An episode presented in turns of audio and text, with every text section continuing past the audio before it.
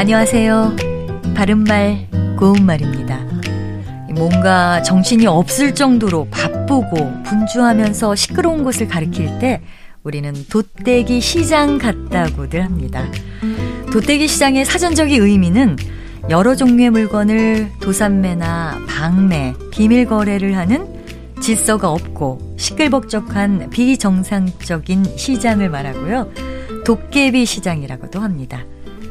사전에서 보면 돛대기란 말이 따로 나와 있지 않은데요. 일반적으로 도거리로 떼다라는 표현에서 나온 것으로 보고 있습니다.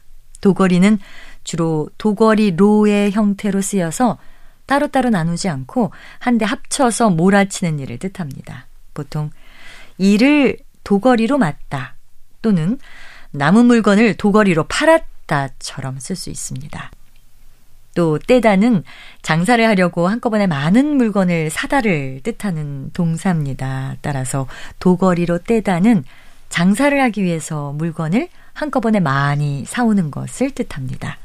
그리고 여러 가지가 뒤섞여서 정신이 없는 곳을 난장판이라고도 하는데요.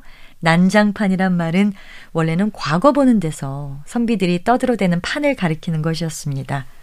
하지만 요즘은 여러 사람이 뒤섞여서 어지럽게 떠들어대거나 뒤죽박죽이 된 판을 뜻하는 말로 바뀌어서 사용되고 있고요.